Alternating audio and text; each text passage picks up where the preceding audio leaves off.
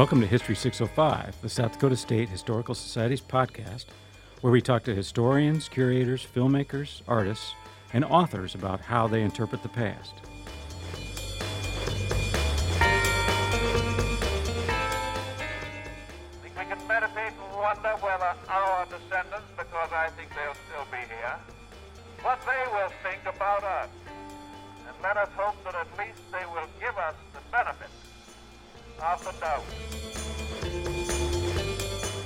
I'm Dr. Ben Jones, South Dakota State historian and director of the State Historical Society. Join me and our guests as we think historical. So it is most appropriate and fitting that in our first year of our second century that this should also be a year of reconciliation between the Indian people and the non-Indian people alike. History 605 is sponsored by the Groover Family Trust and done in partnership with South Dakota Public Broadcasting. Welcome to the show. Welcome to History 605. Uh, today on the show, we have Jason Steinhauer. Jason is the author of History Disrupted How Social Media and the World Wide Web Have Changed the Past. It's published by Palgrave Macmillan in 2022. Jason has been uh, on quite a speaking tour around the country since the book has come out. Uh, the book makes very important points about how history is understood, consumed, used, and perhaps abused uh, since the dawn of social media and over the past decade. He's the founder of the History Communication Institute and focuses on that very thing, something public historians like myself are very interested in. So, Jason, welcome to History 605. Hey, thanks for having me. I came across your name not at the American Association of State and Local Historians, which I think you may have been in Buffalo uh, this last uh, September, as I was, but but I I found you on Substack, which is kind of testimony to much of what your book says about how we're how we're finding things that we're looking for on uh, what you call e-history. And you started a history club on Substack and, and come up with various publications and so forth. And I didn't I, I, caught your wrap up article to your year of 2022 and how your book came out and your speaking tour, and you were doing various things like this. And then I got a copy of your book and was reading through it, and I thought, well, I, I think while most of the content of my podcast is about South Dakota history or the region, um, this uh, is very important, I think, to listeners to understand kind of how they get their history. And I wondered if you and I could have a conversation. So I'm very glad that you uh, agreed to come on the show today. Well, thanks for inviting me. And uh, yeah, to your point, uh, did you find me on Substack or did Substack find you? Right? It's the way that all of this stuff happens below the below yes. the surface, the way recommendation engines figure out what you're interested in and try to match you with content, make recommendations to you. And increasingly, that process is automated and AI driven.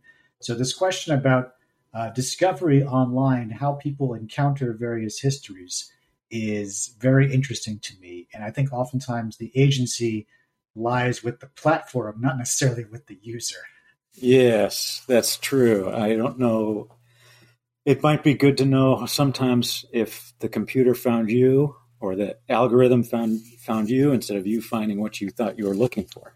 Right. And I think this is one of the misconceptions people have about search engines and, and, and, Google and even Amazon to a certain extent, right? Yeah. It's uh, all of these experiences online now are highly, highly customized because basically the platforms have so much data that they're crunching at any given time through an algorithm to deliver to you what they think will be the most precise answer to what you're looking for, right? So if you and I are in the same exact place on both searching on Google for the same exact thing, we will get different results mm-hmm. because Google is understanding our search history and other things about our behavior and delivering us information based on that. And so um, there isn't this neutral cache of information that everybody is getting um, the same history from, right? It's all increasingly personalized based on location, based on prior usage, based on people in your network, based on things you've looked at before. And so it, it, all this stuff has such fascinating uh, implications and ramifications for how people encounter and uh, consume historical knowledge and historical information. And honestly, uh, you know, myself and others have felt that we as a field, as history professionals, have not really taken that into account or thought about that deeply and critically enough. So that's kind of the work that we're trying to do. Well, that's true. I suppose that's why I think I've I've encountered that in the past. If I look at some look for something on a Google account, say at the public library, and then go home and look for search this, do the same search, I get different results. I I have wondered about that ghost in the machine in the past, so now that that explains a lot of that. Um, I admittedly I'm a pretty old school historian, but nevertheless I I'm I do have a podcast and I do a lot of stuff on the on what you I like this term e history. I've not run into that before, but um, that's a new one. I coined that one. You coined that one. Well, congratulations. Thank um, you. We'll see if it catches on. You know? Yeah, yeah. well, part of what catches on, right, is uh, something becoming viral, I suppose, and uh, and through that curated algorithm that you were just discussing. Um, so you have to you'll have to write a tweet or an Instagram that uses eHistory to make that take off. I imagine. Well, I did write a book, and yeah. it has it has taken off a little bit. But yeah. I mean, to your to your point, what's interesting about all these things, right, is that uh, you know something like virality or um, how things stick. Uh, so much of these questions are a combination of uh, human beings and our activities and the algorithms that monitor those activities and try to to deliver us more mm-hmm. of the thing that we will like. And yeah. so, um, in some ways, the more people who use the term e-history on Google, on Wikipedia, on Twitter, uh, the more it will catch on because the algorithm will sense that it's the term that people are using. And so it will integrate that terminology into its massive, you know, lexicon and yeah. try to surface it to more people who might be looking for stuff on similar subjects. So in some ways, you know, the way all these things work is this marriage between uh, person and people and machines. So if everybody in South Dakota uh, starts editing Wikipedia or tweeting about e-history, then uh, we have a chance. Yeah. That's right. Well, I guess before we can understand e-history, you have to understand history, and I think the terms. Uh, I'm old school enough not to use history and past in a in a way that's synonymous, and I think the general public sees a lot of that as kind of inside baseball to historians. But most people use those terms as if they mean the same thing.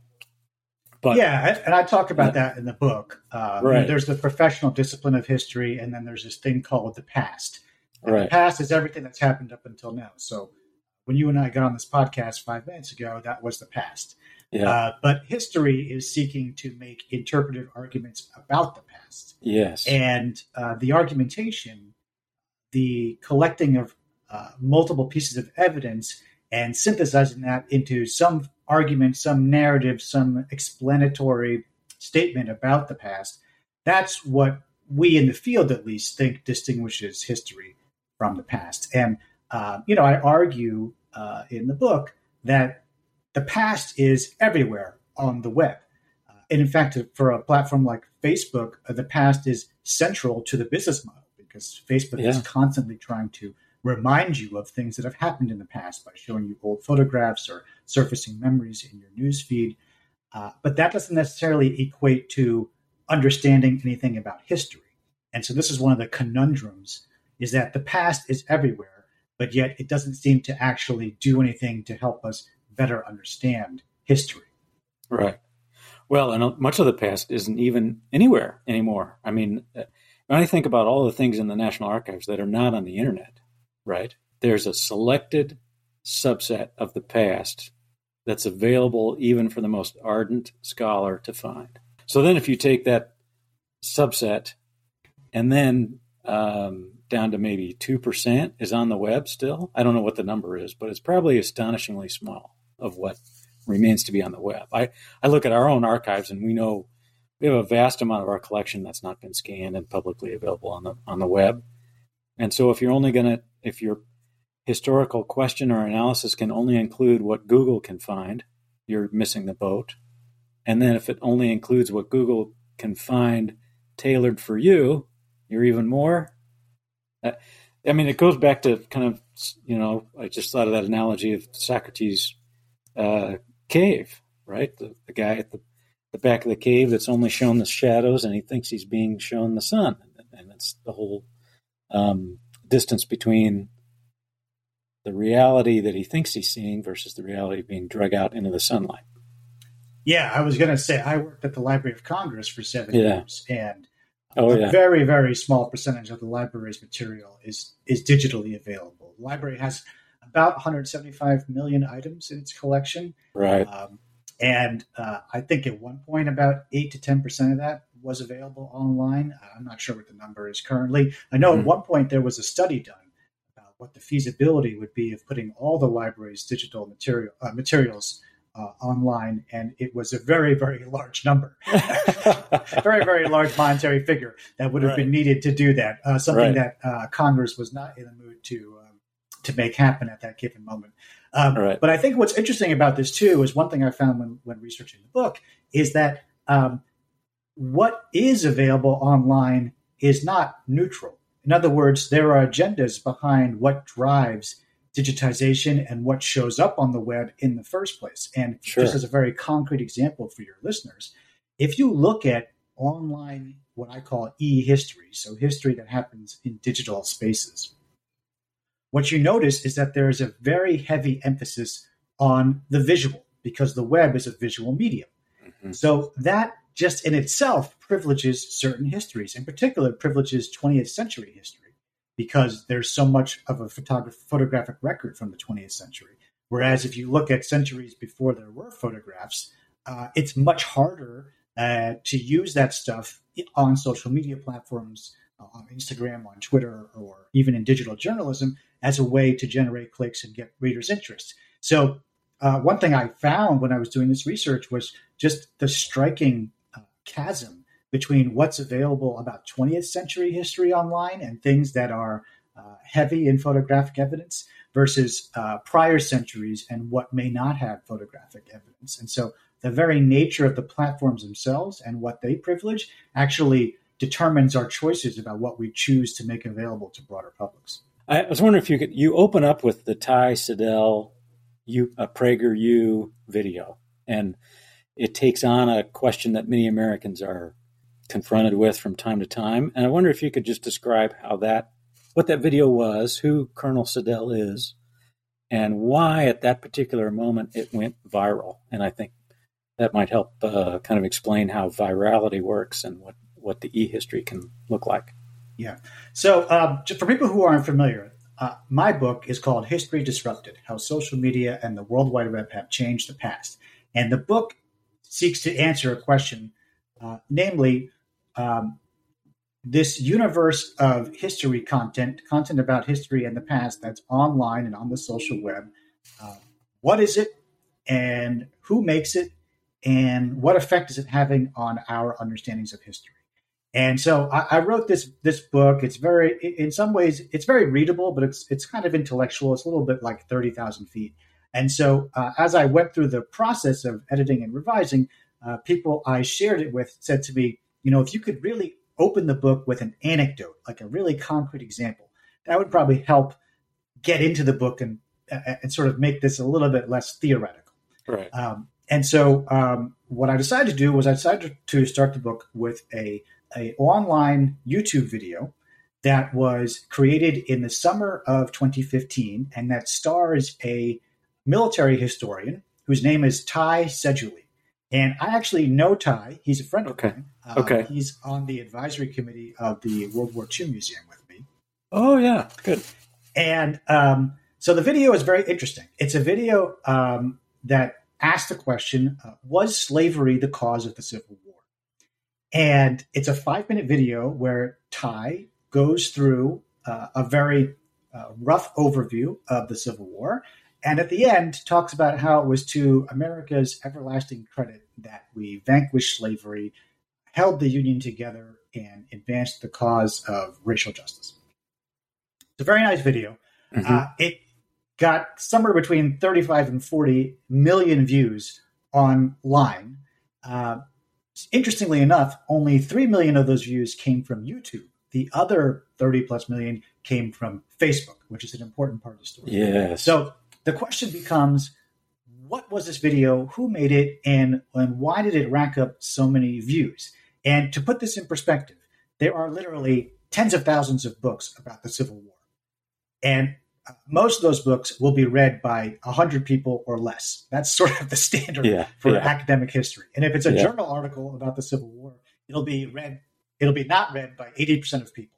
So basically, um, if this same information had been in a journal article or a book, no one would have seen it. But because it was in this video, it got seen 30 to 40 million times, which is a lot for Yeah. uh, history. It's not a lot for Taylor Swift, but it's a lot for him. um, well, it turns out that this video was actually made by uh, a company called PragerU. And if people are not familiar with PragerU, PragerU is actually founded by Dennis Prager, who is a conservative activist who lives in Los Angeles. And uh, PragerU is not a U. It is not a university. It's not a educational institution. It's a political organization. Now, I just want to be very clear. There's nothing wrong with being conservative. There's nothing wrong with being a political organization. But it is a little bit misleading when a political organization identifies itself as a university or tries to brand itself as a university when it is not, in fact, a university. Um, but what's really interesting about this video and about Prager, uh, you and Dennis Prager's company is that uh, during the period when this video was made, they were actually the largest, one of the largest political spenders on Facebook. So they Mm. basically spent millions and millions of dollars on getting their videos viewed and circulated on Facebook. So the fact that this racked up millions of views was not an accident. It was the result of a very concerted effort by a political organization. It didn't accidentally go viral. It was purchased and, and currency was used to Mhm. to push it into the mainstream, right? Sure. And and the other thing, interesting thing about this video is that uh, when it came out, so I mentioned that it came out in the summer of 2015. Uh, and if people remember, December of 2015 is when there was the horrific massacre in Charleston. Yes. And um, Dylann Roof murdered uh, eight or nine parishioners in, in an African American church, and he had the Confederate flag sewn onto his jacket. And that prompted this debate about the Confederate flag flying over the state capitol in South Carolina and this massive online argument that happened on social media and other uh, platforms about the Confederate flag and its place in American history. So this video actually leads with the Confederate flag. It's very strategic in using these sort of online controversy and current events as a way to hook people in and to get people to watch the video uh, and tap into that Mhm. online uh, debate in ways that led it to have a lot of visibility. So, long story short, why am I using this as an example to get into the book? Because I think it illustrates that visibility on social media actually has very little to do with the accuracy of the content or the quality of the scholarship.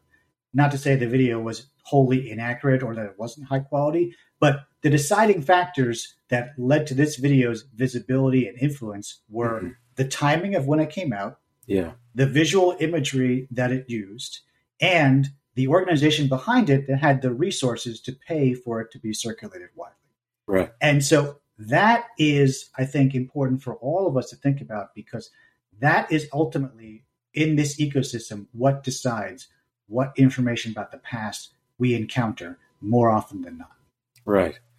You you talk about how then and then you go through um, Wikipedia's founding and birth and kind of how, how they had some false starts, and I think you come to the conclusion that um, Wikipedia becomes by design not expert centric. It's not. It's it's designed so everybody can write to it, so everybody can participate in the crafting of those entries and then that the sharing of that can maybe, possibly, hopefully go towards accuracy or credibility. Am I capturing that correctly, or how would you? Well, so one of the things in the book I'm trying to do at each stage is I'm trying to figure out why certain information about the past reaches your eyes and why others you will never see. Yeah. Right? So that gets back to the original question we talked about about how you found me in the first place, right? hmm What mechanism enabled that to happen? And it's because the algorithm has learned that you're interested in history. I have a popular newsletter about history, and so it did a match for you. Yeah. It surfaced it to you and said, hey, you should check this out. Right. And so understanding the mechanisms and the assumptions that are baked into these platforms is important, not just for understanding why we see certain histories and why we don't, but just for broader media literacy purposes to understand the information that is showing up on our screens every day and where it comes from. And so part of that journey for me was really excavating the assumptions that are built into these platforms from their conception. And in the case of Wikipedia, when I look back at things the founders had said and written about the platform, it was very clear that the ethos from the beginning of Wikipedia was let's take power away from experts. Mm-hmm. Let's not assume that only historians can write and publish about history, but that anyone can do it. And that ethos has held true over 20 years, even as Wikipedia has evolved. And that ethos also affects what you see on Wikipedia, because I was able to find case studies where a single subject matter expert on a field or on a subject was prevented from updating Wikipedia by right. the crowd of non experts. Right. right. So that basically tells you that it doesn't matter how accurate your research is. If you are a single subject matter expert, you can be overruled by a crowd of non experts. Right. So that is an important thing to understand about Wikipedia, and it's important to filter the information you find on Wikipedia through that media and historical literacy lens. And that's what I hope people will get out of this research. Yeah. yeah. Well, and I'm trying to, I'm struggling to remember the name of the fallacy for that uh, because it's popular, it must be true or something along those lines, or, or what your parents might have told you. If, if all your friends jump off the cliff, are you going to jump off the cliff too? This is that same kind of um, uh, process by which, as you describe later in the book, where you know teenagers uh, I think it's called uh, uh, when they're they would um, on Instagram and on other forums decide that that something is qu- high quality history if a lot of their friends agree that it was accurate. Right, as it and was told, a lot of a lot of non experts agree that it's accurate. Then right, a lot of uh, there, there was one portion where I saw people online in the Wikipedia section, they were they were saying that um, you know Wikipedia operates by consensus, and so if the consensus yes. believed that in 1888 the sky was green, then the Wikipedia entry would say that the sky was green, even yeah. if in fact the sky was blue. Yeah. Um, so you know this is a very different way of establishing authority than what historians are comfortable with because historians, particularly in, in academic history, but in public history too, we put a lot of weight on what the single subject matter expert says. And if a single subject matter expert comes out with a book that says XYZ and has enough evidence to disprove or prove a certain thing, uh, that has a lot of credibility in the history mm-hmm. profession. And we expect that to have a lot of credibility beyond the history profession. But what we're finding is that in the world of the social web, that is not the case. And in fact, having a, a single subject matter expert on the social web can actually give you less credibility in some instances. right. So it's this is very existential to the profession of history and I argue to all expert centric fields of knowledge. Because right. what happens when people who have expertise are no longer considered authoritative? that is a question that we've been grappling with for the past 20 years. Right. Well, and and uh, you mentioned I'm uh, the name of it, of the author who wrote the book, The Death of Expertise. His name is escaping. Oh yeah, uh, Nichols. Tom yes, Nichols. Tom Nichols. I, I, follow him on Twitter, and he's constantly um, bringing up another example of that kind of thing. And I think his his lament is justified that uh, we'll lose our republic or our democracy if if the crowd, it's almost well, I go back to ancient history. Aristotle was right that democracy is uh, can be just as a vicious and um, uh, brutal uh, tyranny as an oligarchy could.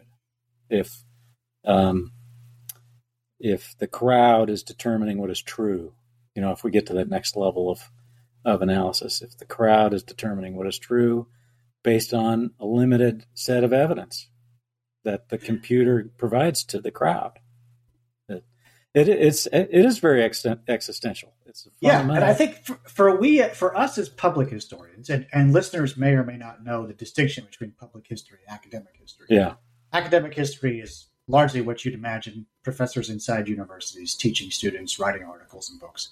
Um, public history, people who work in state historical societies, in museums, in parks, you know, we we we've grown up in our field um, with this idea of shared authority. So basically, experts share authority with their communities and with their audiences and try to co-create historical narratives together and I think that's a healthy framework, particularly in a yeah, in a yeah. world of the social web where the crowd and the platforms have so much power.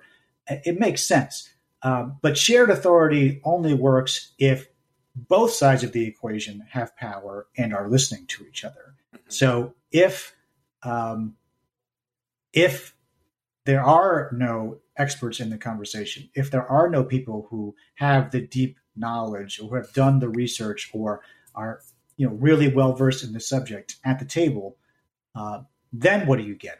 And so I think that is the sort of existential question that has been animating so many of these debates over the past 10 to 15 years. Um, and uh, unfortunately, I'm not sure that the expert centric side of things is winning. In fact, I think it might. I think it might be losing. No, it's a it's a rear guard action, a pitched a pitched battle. Um, you, you you have a quote in here: "Ideas can go from fun and fringe to sinister and mainstream." I wonder if you have an example of something that's gone to from fun and fringe to sinister and mainstream. Well, I think the book, the idea I use in the book was, um, uh, or the, the the case study I use in the book actually came from Japan. Okay, and this was in the Wikipedia chapter.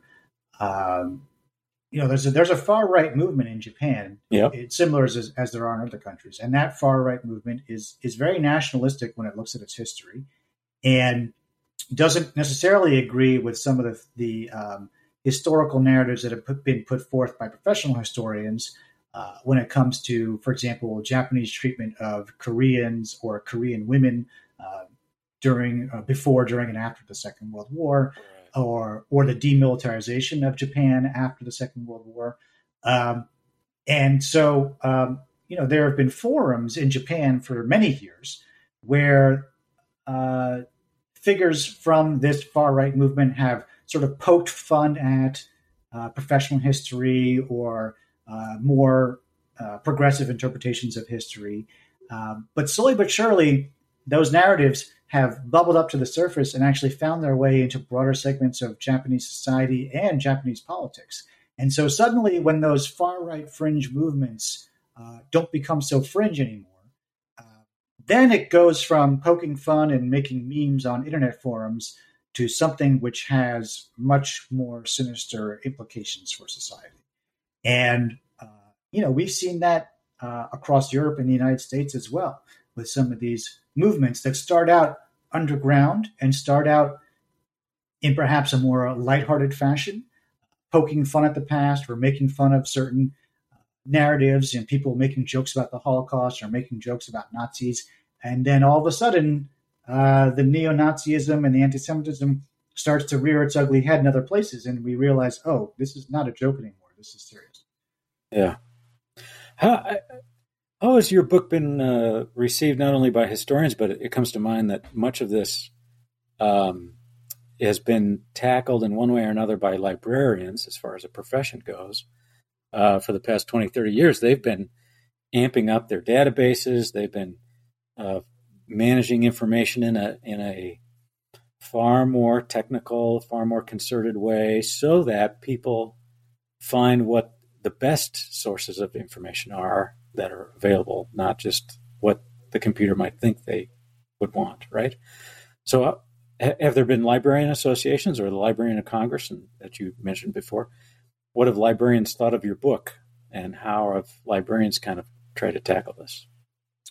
Um, I don't know if I can speak for the entire profession. I have been invited by librarians to give talks. Mm-hmm. In fact, there's a, a, private school in Pennsylvania uh, where they have instructional librarians on staff, and they invited me in to speak to their students, which was awesome. I had a 550 students in an auditorium Great. that I spoke to, and uh, actually, the talk really resonated with the students. Afterwards, uh, I was told by the librarians uh, in classes students were using the term e-history.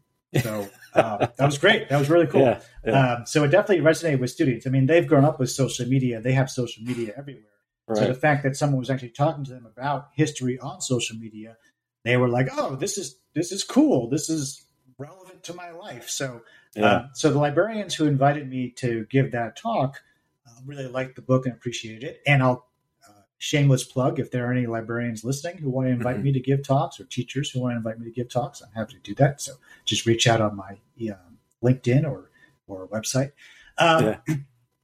but overall uh, the book's been really well received. I've gotten really nice comments. I just got a really nice note the other day from somebody who said it totally changed his life. So i don't know what that means but um, he works for a tech company so maybe he's seen the light or something yeah, um, yeah. But I, I, do get a lot of nice comments about it. Um, the, if there are people who don't like it, I'm not sure if they would let me know. I suppose they would let me know on Twitter or something if they have right. mean things to say about it. I mean, some people have told me they didn't feel like the book went far enough. Yeah, uh, which yeah. I agree with because I purposefully kept it short and readable. It could have been a much longer book. If, in sure. fact, at some points it was a, a, much longer book, but I cut it down. Mm-hmm. So, um, so there's certainly more there.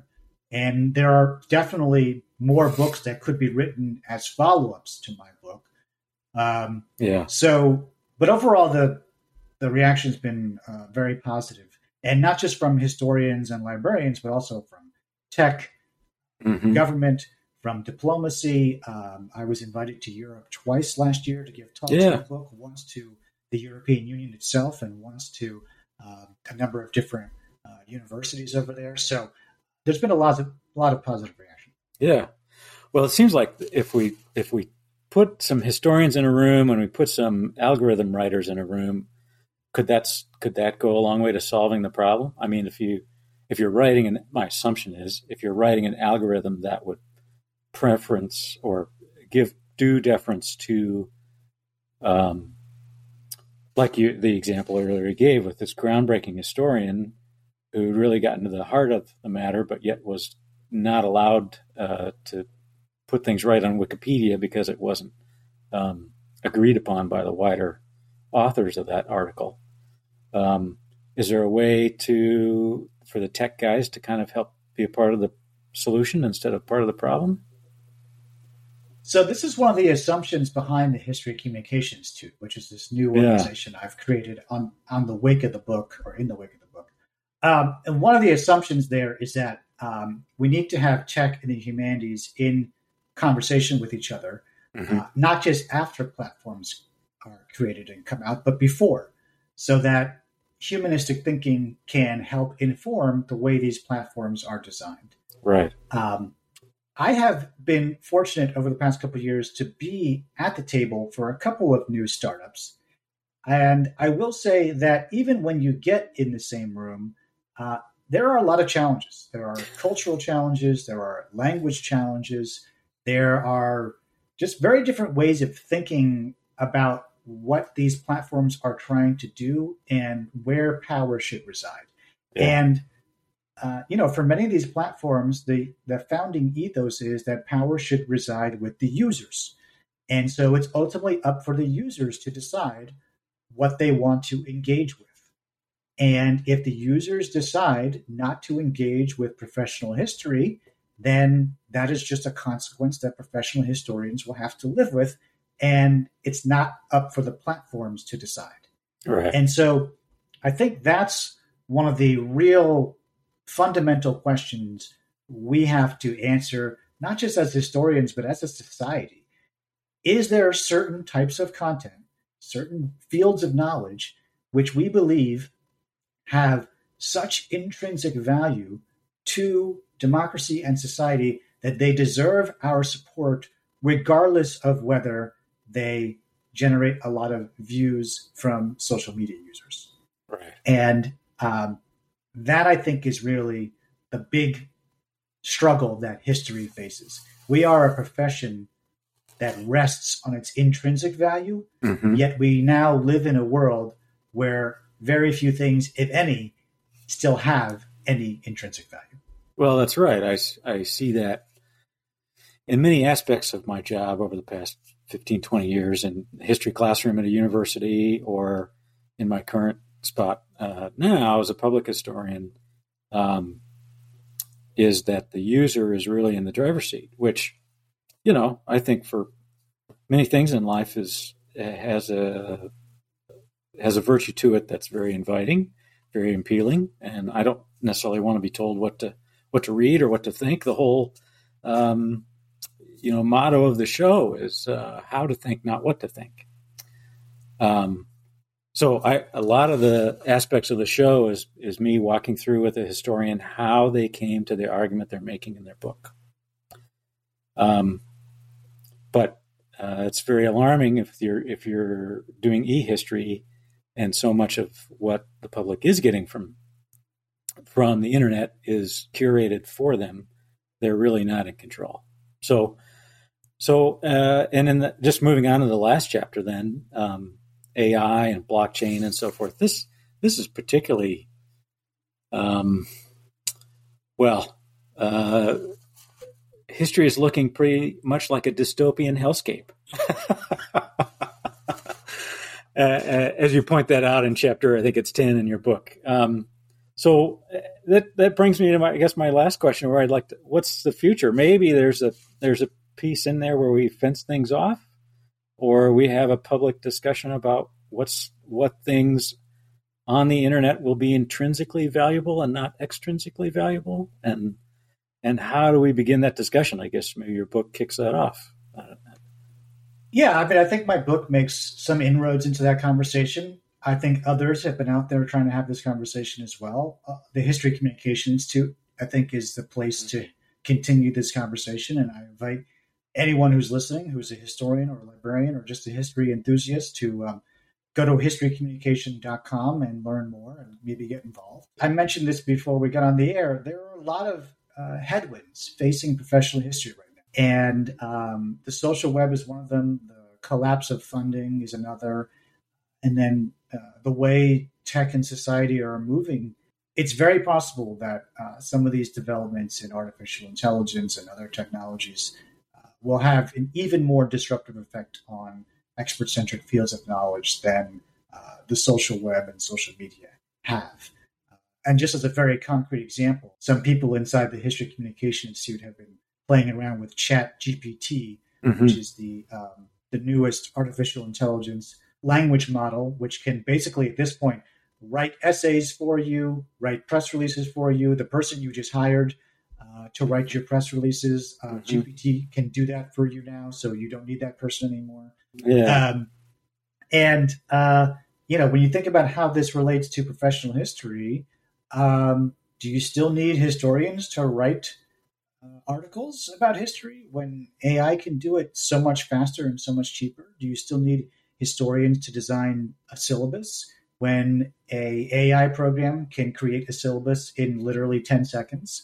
Yeah. Um, and in the future, uh, it's not inconceivable that the AI will actually also be able to teach the syllabus, or at least teach part of it, uh, assign the readings, grade the papers. right. Um, there are real existential questions that all this tech uh, creates, and I know some of it is is um, uh, it is hype, and it's not. We're not all going to have uh, Jetsons robots in our homes Right. in the next five years. Right. Um, so we have to separate the hype from the reality. Um, but there are still some really hard questions about what the humanities looks like in this environment. And unfortunately, I think a lot of people who currently have possession, positions in academia or, or in the humanities are uh, kind of paralyzed at the moment from really doing anything about the future of the profession because things are so precarious on a day-to-day level. I mean, you're you're fighting for funding, you're fighting for Mhm. relevance. You know, what space do you have to think about what things will look out look like five to 10 years from now when you're just worried about next year's budget. Right. Um, right. And so I think that's another reason why we need a place like the History Communication Institute. We need a place where we can think about these bigger, harder, deeper questions of our field, um, where we're not necessarily uh, always focused on next week, next month, or even next year. Um, right. So I don't have great answers for you, but I do know that uh, at least we're starting to have the conversations now. It seems like a positive development. Yes, very positive development. I think it's it's taken maybe 20 years to kind of realize that the depth and the scope of the problem, and your book, um, History Disrupted, goes a long way to setting the scene for a lot of good conversations. So, Jason, thanks a lot for coming on History 605 and uh, helping us out, and we'll uh, be paying attention to what History Communications does in the future. Well, thanks for having me. And I did not get a, a chance to say this, but your listeners should know that I have a list of my top five favorite states, and South Dakota is one of them. Well, of course it is. that's great. Uh, that's great. Well, next time you're out here, uh, make sure you uh, swing by. I would love that. We'd like to thank Howard and Dorothy Groover for their passion for history and the support of the South Dakota State Historical Society. It's through gifts such as theirs that we're able to tell South Dakota's history.